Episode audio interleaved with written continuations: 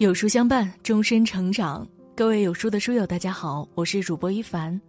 今天我们要一起分享的是，六百九十一分清华生工地搬砖引发巨大争议。未经他人苦，莫笑他人穷。一起来听。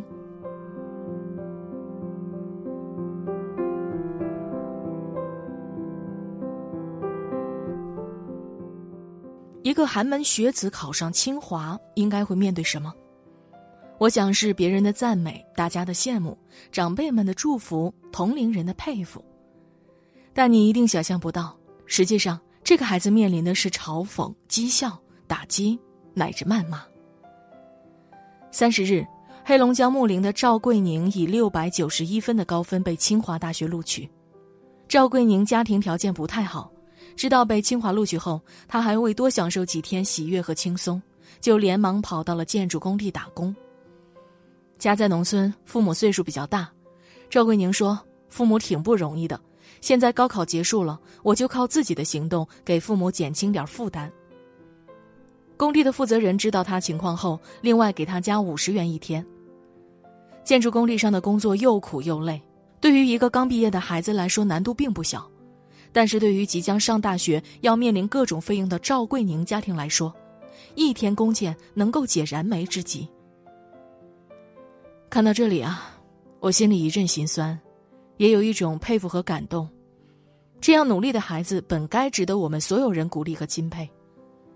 或许你注意到了，我说的是“本该”，为什么？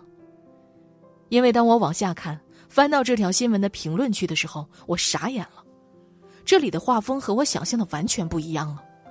有人说状元竟然来搬砖，有人说这孩子没有经济头脑，应该去做家教。有人说，来工地搬砖是无用社交，应该好好的享受青春，不应该追求金钱。还有人说，考上清华，政府都会给奖励啊，最少也是好几万，你搬什么砖呢？太蠢了！甚至直接有人骂他是作秀。由于评论区太过于恶臭，一些善良的网友纷纷反击他们。我不知道赵桂宁本人看到这样的评论会不会失落，当我看到的时候。我只觉得心寒和沮丧。说他应该去家教的，你在农村能够接触到什么教育资源？说他考上清华得到多少多少奖金的，好像是亲眼看到一样。还有啊，说他不应该追求金钱的，这样的人大概是没有穷过吧？难道他不知道做家教比较舒适吗？难道他不清楚享受生活、享受青春更重要吗？难道他不明白搬两个月的砖，或许对他以后的职业并没有多少帮助吗？如果不是生活所迫，谁又愿意夏日炎炎跑到工地去搬砖赚钱？未曾在贫苦环境中长大的人，又怎能理解那些寒门学子的身不由己呢？没有谁有资格去评价这些孩子的选择，因为除了他自己，没有人知道他背负的是一个如何沉重。又艰难的人生。曾经看过一篇叫做《史上最悲伤的作文》，名字叫做《泪》，是一个四川凉山四年级小学生写的。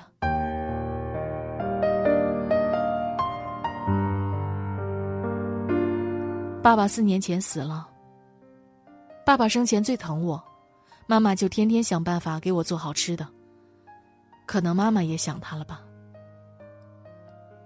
妈妈病了，去镇上，去西昌，钱没了，病也没好。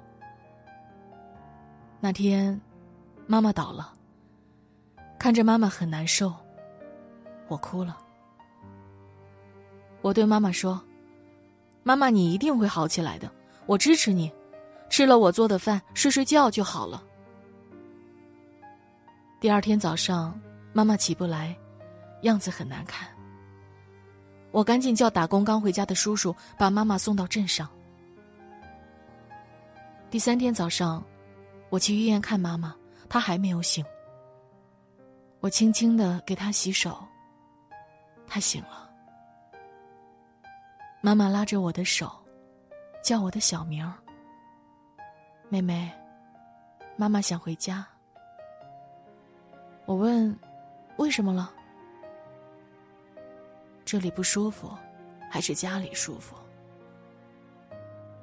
我把妈妈接回家，坐了一会儿，我就去给妈妈做饭。饭好了，去叫妈妈。妈妈已经死了。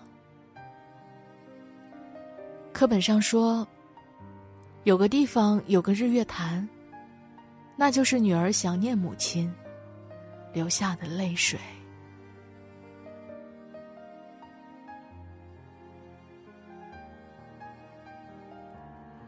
这篇作文，我当时看完，眼泪像豆子般的滚落下来。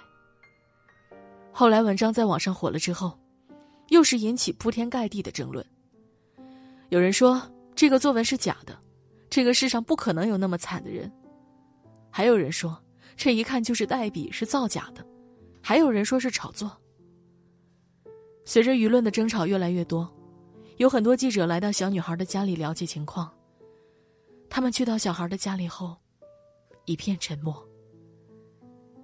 这个小女孩作文的情况属实，不仅属实，而且随着父母双亡，家里的孩子也都成了孤儿。这个小女孩的老师说：“网络这样发达，因为他们不了解真实情况，尤其他没有真正到那个地方去，所以才会有这种声音。”有心的人呢，或许你去那里支教一个学期，就什么都知道了。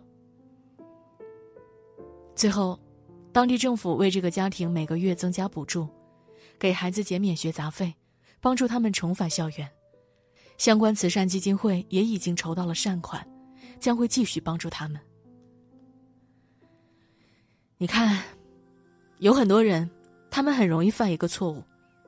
用自己固有的认知和经历去评判一件事情，以为自己没有看到过、经历过，就认为是假的，然后去妄自评论。可他们根本不知道别人正在经历什么。你所看到的周边的人和世界，那只是冰山一角。千万不要觉得自己身边人都过得好，就认为整个世界都脱贫了。在这个世界你看不到的地方。还有很多人正在过着你想象不到的人生。记得有一个主持人曾经问留守儿童：“为什么不吃肉？肉很容易坏吗？”而那个孩子深深低下头，然后默默的说了一句：“现在肉太贵了。”突然想起了“何不食肉糜”。而这样的故事何尝不是发生在我们生活的方方面面？冒险山体滑坡，一百余人被掩埋，新闻下面竟然有人评论：“君子不立于危墙之下，为什么他们不搬出大山去大城市生活？”一个女留学生在外面被枪杀，他们指责说：“一辆车才二十万，为什么她不买车呢？买了车就不会碰到这样的事情。”还有美国的纽约市长亿万富翁布隆伯格说。一定要对穷人增加税收，这样他们就没有钱购买垃圾食品了，可以延长他们的寿命。了不起的盖茨比中有一句极为经典的话：“我年纪还轻、阅历不深的时候，我父亲教导过我一句话，我至今还念念不忘。每逢你忍不住想要批评别人的时候，你就要记得，这个世界上并不是人人拥有你的优越条件。”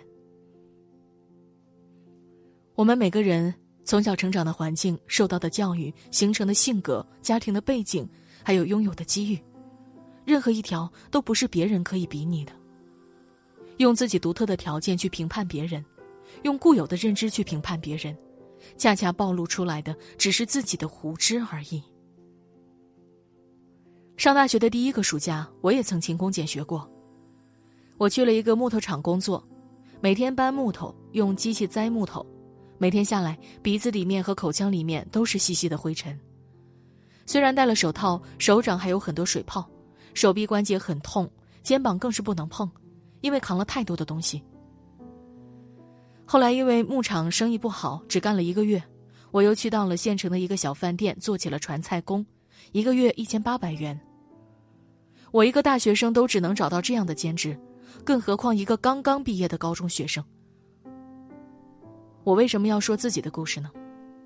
我只是想让大家明白，人和人之间是真的不同，他们要面临的困境真的比你想象的要多得多。它不仅包括贫穷，更包括了资源和环境。有时候他们也想要那样，但条件和资源并不允许。所以，我看到那些嘲笑和讥讽赵桂宁在工地搬砖的人，心里五味杂陈。我说不出任何责怪他的话，因为我深深明白他的困境和苦楚。我们很多人像看客一样去指点别人的生活。自以为已经设身处地的站在了别人的立场，其实只不过是脑海里体验到了自己的想象罢了。事实上，除非你去经历一遍和对方完全相同的人生，否则所有的感同身受都只是你的一厢情愿。人类的悲欢并不相通，如果做不到理解，请不要在别人悲伤的时候踩上一脚。你永远想象不到。自己轻飘飘一句讥讽的话，会给他们带来多大的伤害？永远不要轻易去指责别人的苦处。这世上，有人处高楼，就有人住深沟；有人光芒万丈，就有人一身铁锈。要是有选择的话，谁不想体体面面的过完这一生呢？如果可以。请对那个在底层苦苦挣扎的人，给予一丝丝的善意。这世界从来不缺批判和指教，缺的是理解和包容！如果我们没有经历过苦难，至少也应该尊重那些正经历着苦难的人，而不是用自己肤浅的认知，去嘲讽他们的贫穷。请尊重每一个群体和每一种生活方式。他们内心经历了怎样的煎熬，你永远不会知道。